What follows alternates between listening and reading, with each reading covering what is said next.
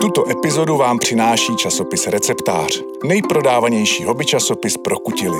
Ověřené rady a praktické tipy najdete také na ireceptář.cz.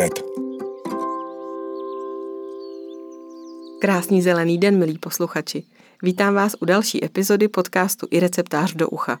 Jmenuji se Tereza Pavcová, jsem redaktorka časopisu Receptář a dnes si za vás budu povídat s praktickou lékařkou Ludmilou Bezdíčkovou. Dobrý den. Dobrý den. Paní doktorka Bezdíčková se stará o pacienty ve své ordinaci a je také vedoucí katedry praktického lékařství na Institutu postgraduálního vzdělávání ve zdravotnictví. Jako praktická lékařka se téměř každý den setkává s námi všemi, kdo chytneme chřipku, virózu nebo jen obyčejnou rýmu. Dnes si proto budeme povídat především o těchto sezónních onemocněních. Na úvod ale tady každému hostu pokládáme pět stejných otázek. Máte raději rostliny nebo zvířata? Pro mě je těžká otázka, ale musíme-li takto volit, tak vybírám zvířata, protože jsou blížší lidem. Co považujete za svůj pěstitelský nebo chovatelský úspěch? To je pro mě opravdu oříšek, protože mám tři děti, takže za svůj chovatelský úspěch největší považuji výchovu právě těch dětí, protože uh, bydlíme v bytě a není tam prostor pro zvíře, aby se mělo dobře, i když jsem vyrůstala s kočkou a psem a mám zvířata strašně ráda, tak myslím, že by se tam u nás úplně dobře nemělo. A kromě toho mám celkem ráda pavouky, které se snažím nezahubovat, pokud nám úplně neškodí a, a někdy si se mě dělá okolí legraci, že je tam pěstuji nebo chovám. Co se vám naopak nepovedlo? No, moc se mi to nedaří s těmi rostlinami. Ty dost trpí, tak eh, často preferuji právě ty řezané, ale uh, vykvétl mi hezky už druhým rokem vánoční kaktus, nebo v podstatě dva vánoční kaktusy, tak to považuji také za úspěch, protože ono i nepřelít rostlinu, to je taky někdy náročná záležitost. Jaká je vaše nejoblíbenější rostlina nebo živočich? Tak uh, živočich nejspíše pes, a rostlina, nějaký strom v lese, asi jehličnan. Kdybyste neměla vůbec žádná omezení a mohla chovat nebo pěstovat cokoliv, co by to bylo? Tak eh, já bych nejradši měla farmu, kdybych si takto mohla vybrat. To znamená klasickou českou, eh, českou eh, faunu a floru, slepice, husy, krávu, koně, prase a tak. Děkuju a pojďme k našemu tématu. Je konec ledna a troufnu si odhadnout, že máte ordinaci plnou pacientů s virózami, možná i chřipkou a covidem. Jako by letos byli nemocní všichni. Nebo je to jen pocit a situace je stejná jako jindy v tomhle období? Eh, je opravdu o něco více nebo možná i významně více těch nemocných. Eh, říkám to s určitou mírou nejistoty, protože u nás ten záznam, ta evidence toho počtu nemocných není úplně přesná, ta takzvaná surveillance, čili sledování vlastně výskytu infekcí, eh, ať už dýchacích cest nebo celkově infekcí, není tak dokonale zavedená, jako je tomu třeba v Německu sousedním. A, ale co se týká toho pohledu, který vidím od nás ordinace, tak opravdu těch infekcí je více, než bylo v předchozím roce a už úplně více, než bylo v těch letech e, předchozích covidových, kdy se vyskytoval sice COVID-19, ale těch ostatních infekcí zdaleka nebylo tolik. Prý je to i tím, že viry díky pandemii posílili, že dokážou s nás překonat imunitu. Je to tak? Eh, to je trochu zjednodušující vyjádření. Eh, ty viry samozřejmě v tom svém spektru zůstávají de facto stejné nebo podobné. Oni stále mutují a mění se, to je jejich přirozený vývoj, ale samozřejmě po tu dobu té pandemie COVID-19 se přestali eh, tak cirkulovat v té populaci, protože jsme se méně stýkali a teď mají prostě myši pré, takže vyrazili a dělají to, pro co byli určeny, čili se šíří mezi lidmi a tím tedy stoupl jejich výskyt, protože se lidé také začali daleko více eh, setkávat i mezi kontinenty, eh, více se setkávají v prostorech eh, hromadných, ať už jsou to při kulturních akcích setkání opravdu větších počtů lidí na koncertech třeba nebo na letištích a podobně. A druhá věc je, že samozřejmě tím pádem trochu zahálil ten náš imunitní systém, prostě ne, ne v tom smyslu, že by zcela nějak zamřel, že by ty imunitní buňky se nemnožily nebo nefungovaly, ale prostě proto, že nebyl stimulován tolik těmi novými kmeny těch virů, které by se objevovaly a právě e, cirkulovaly tak, jako to běžně dělají. A m, ty teď vyrašily se vší s plnou parou vlastně e, e, vůči těm živým organismům a my holce s tím musíme nějakým způsobem vypořádat. Co zkazky o tom, že jsme si rouškami a omezeným pohybem venku poničili imunitu? Jak se na ně díváte? Eh, to mi přijde hodně přitažené za vlasy. Ty uh, roušky rozhodně a prokazatelně vedou a vedly ke snížení uh, rizika nákazy tou kapenkovou infekcí. A nejenom covidem ukazuje se, že i třeba teď po pandemii, pokud v tuto chvíli začíná chřipková epidemie, že ty roušky se osvědčují i v našich čekárnách právě, kde tam přichází mnoho nemocných lidí a pokud si sednete vedle někoho, kdo kašle, tak prostě zvyšujete významně to svoje riziko té infekce. Ale samozřejmě to, že jsme se tolik nestýkali, že jsme se více chránili a tam myslím, že spíše ještě zafungovala ta izolace sociální kompletní než ty roušky, tak nedocházelo právě k tomu přenosu těch virů a ten imunitní systém se prostě, dá se říct, že netrénoval, ale zároveň prostě nebyl vystaven, ať už s těmi benefity, ale i riziky, protože pro třeba člověka s velmi omezenou imunitou, jako je někdo na onkologické léčbě a podobně, tak i to vystavení se těm v úvozovkách benigním kmenům těch virů může být prostě nebezpečné a měl by se chránit za všech okolností. Někdo zase říká, že má pocit, že je díky očkování méně nemocný. Může to být pravda? Eh, určitě to očkování je zase jiná kapitola. Očkování vlastně pracuje s tím, že eh, vystavením se nějaké eh, složce toho organismu, který je schopen ve své živé podobě nebo aktivní podobě vyvolat tu infekci, tak pokud se organismus setká s nějakým většinou částí, ať už je to proteinem, anebo i jenom tou genetickou informací té, toho mikroorganismu dříve, tak si dokáže vyrobit imunitní reakci, která vede k produkci protilátek, ale také buněčné imunitě a zapamatovat si tak, jak se bránit proti té infekci, pokud se ta, vlastně ta infekce potom reálně e, objeví v okolí toho člověka a to vytváří zcela specifickou imunitu právě vůči té infekci, proti které je očkován. Důležité na tom je právě to, že chrání proti té jedné infekci a jiné očkování zase proti jiné. To znamená, neochrání nás to před všemi viry, kterých je prostě několik tisíc a jak jsem říkala, velmi mutují a proti některým virům očkování neexistuje. Takže to, že se třeba naočkujeme proti chřipce nebo proti covidu vůbec neznamená, že nás to chrání proti všem virům obecně. Která očkování tedy mají smysl? Určitě bych všem doporučila očkování proti chřipce, které je potřeba sezóně opakovat, protože virus chřipky mutuje a máme vlastně dvě linie, eh, chřipku A a chřipku B. A každoročně jsou ty vakcíny upravovány, takže většinou někdy na podzim od září do listopadu, ale eh, v této sezóně třeba očkujeme ještě i teď, eh, se dá očkovat proti chřipce, pak zejména u těch rizikových pacientů očkování proti COVID-19, ale zase smysl to má u všech, smysl to má třeba i u lidí, kteří pracují ve školství, ve zdravotnictví, tam, kde se setkávají s hodně lidmi. Cílem toho očkování není potom úplná eliminace té infekce, čili nezabráníme tomu, aby třeba jsme tu infekci dostali, ale tomu těžšímu průběhu. A opravdu i teď během současné vlny COVID-19 jsme viděli, že lidé, kteří měli aplikovanou tu novou variantu vakcíny, upravenou pro uh, vlastně tuto vlnu, tak měli mnohem lehčí průběh, pokud tu infekci dostali, tak to byla třeba jenom rýma ve srovnání s nějakými desetidenními horečkami a uh, nutností vlastně delší absence v práci. Takže to je to druhé takové dobré očkování. Třetí očkování, které se hodí, je očkování proti pneumokokovým infekcím.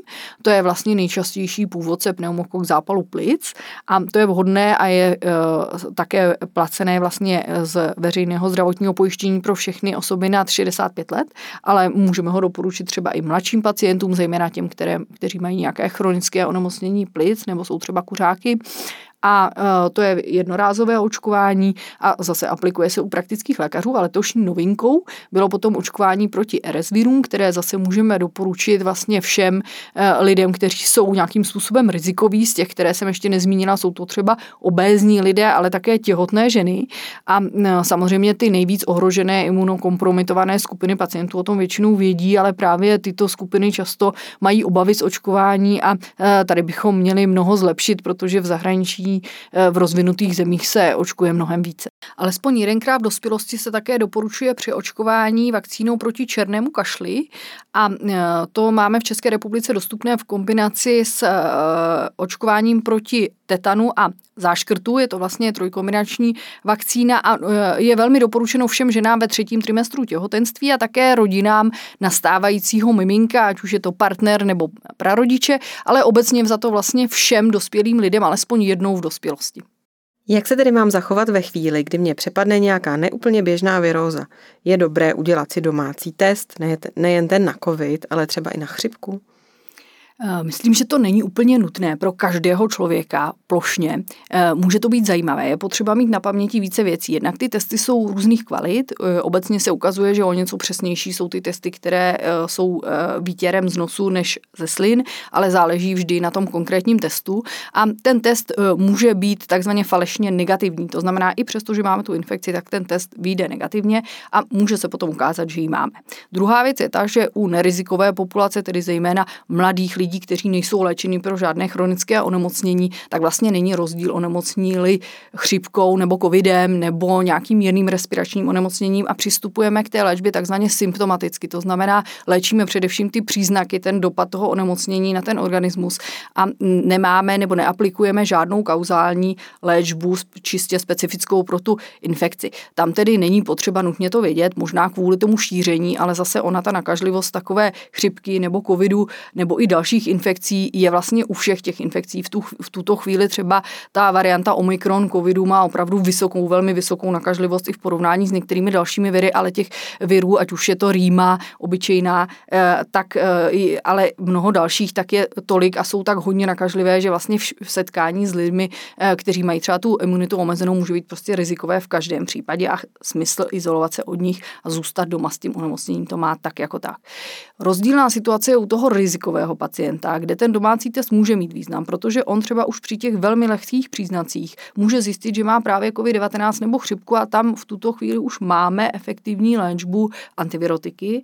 A pokud tu léčbu tomu pacientovi nabídneme včas, to znamená z pravidla do pěti dnů od vypuknutí příznaků, nejúčinnější je opravdu do těch 48 hodin, tak eh, můžeme zabránit tomu, že se rozjedat, rozjedou ty příznaky vlastně v plné uh, šíři a uh, ten člověk bude mít kratší stonání a bude mu dříve lépe a také sníží své riziko hospitalizace. Když vezmeme tu nerizikovou skupinu, je lepší zůstat doma nebo utíkat ke svému praktikovi? Tak pokud máte velmi lehké příznaky, tak si myslím, že je dobré řídit se prostě svým vlastním rozumem. E, ukazuje se, že v populacích s velkou nebo vyšší mírou zdravotní gramotnosti, než je tomu u nás, to je třeba Skandinávie nebo Holandsko, tak ti lidé v těchto případech vlastně nechodí k lékaři, protože si e, vystačí vlastně s domácími léky, eventuálně skonzultují ten stav e, z lékárně, tam je dobré také samozřejmě přijít s rouškou, protože vystavujeme další lidi také tomu riziku, ale ti lékárníci dobře znají tu symptomatickou léčbu a dokážou pacientům poradit. A vlastně většinou ta návštěva toho lékaře zpočátku hned není potřeba, až v případě, že je nějakým způsobem zarazí ten eh, třeba dlouhý průběh těch příznaků, anebo se objeví nějaká druhá vlna toho onemocnění, tak dorazí k lékaři. Pokud ale je člověk třeba úzkostný, vyrost prostředí, kde měl velké obavy s infekcí a podobně, já to rozhodně svým pacientům za zlé nemám, že přijdou s těmi úplně lehkými příznaky, protože je to zase ta příležitost pro to poučení, vysvětlení si a eh, rozhodně si nemyslím, že bychom se jako lékaři měli zlobit na ty pacienty, pokud jsou si takto nejistí a prostě někdo má tu hranici nastavenou níž a někdo, někdo výš a za mě je obojí v pořádku. Koho bychom ale rádi opravdu viděli v času právě ty rizikoví pacienti a seniori.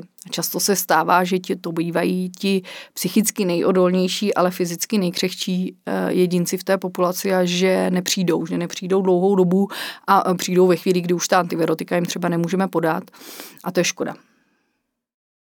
Má smysl používat různé vitamíny nebo vitamínové komplexy?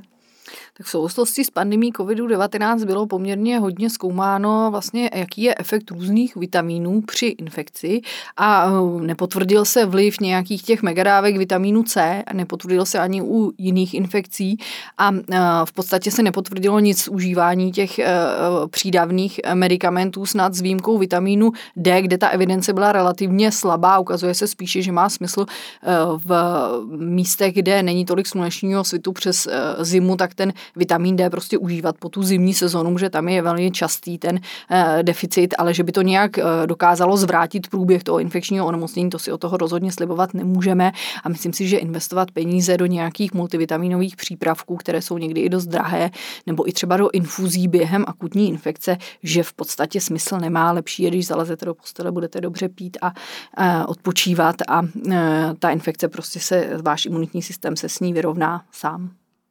Když se rozhodneme, že tedy nemoc sami doma nezvládneme a je lepší dojít k lékaři, eh, jak se zachovat? Je třeba dobré zavolat nebo napsat e-mail a domluvit si, kdy bývá v, eh, v čekárně méně lidí?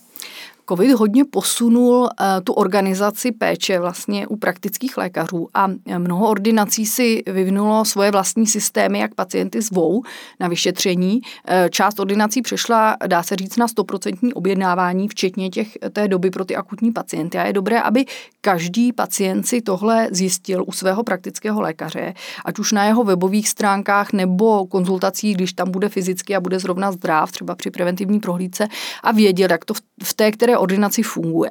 E, například v naší ordinaci máme oddělený ten provoz na infekční pro akutní pacienty a neinfekční a v tom akutním provozu mohou přicházet pacienti bez předchozího objednání, jsou to většinou ty s infekčními příznaky, anebo někdo, kdo opravdu urgentně potřebuje pomoc a zrovna tam v tu chvíli je. A e, ti lidé prostě by měli vědět, že se tam v tu chvíli mohou vyskytnout další pacienti, kteří mají příznaky třeba nějaké infekce. Pokud ale se chtějí objednat na čas, tak mají možnost se objednat ať už online, telefonicky nebo osobně na svůj vlastní čas a potom mají rezervovaný svůj čas, kdy ten pacient, který se tam v tu chvíli dostaví, prostě má přednost a bude ošetřen rychle, což je třeba dobré pro ty rizikové chronicky nemocné pacienty, kteří zbytečně nechtějí dlouho čekat v čekárně, ale taky pro někoho plně pracovně vytíženého, kdo eh, si třeba nemůže dovolit čekat dlouho v čekárně. Dnes jsme se dozvěděli, proč je dobré nechat se i v dospělosti očkovat a jakým vakcínám věnovat zvláštní pozornost, jak se chovat, když onemocníme a taky, jestli má opravdu smysl v zimě posilovat vlastní imunitu. Za rozhovor děkuji praktické lékařce Ludmile Bezdičkové. Naslyšenou. Naslyšenou. Pokud vás naše dnešní téma zaujalo, podívejte se na web ireceptář.cz, kde najdete spoustu dalších užitečných informací. A pokud potřebujete s něčím poradit na zahradě, doma nebo v kuchyni, pošlete nám svůj dotaz na adresu poradna zavináč ireceptář.cz. Rádi ho zodpovíme v některé z poraden podcastu i receptář do ucha.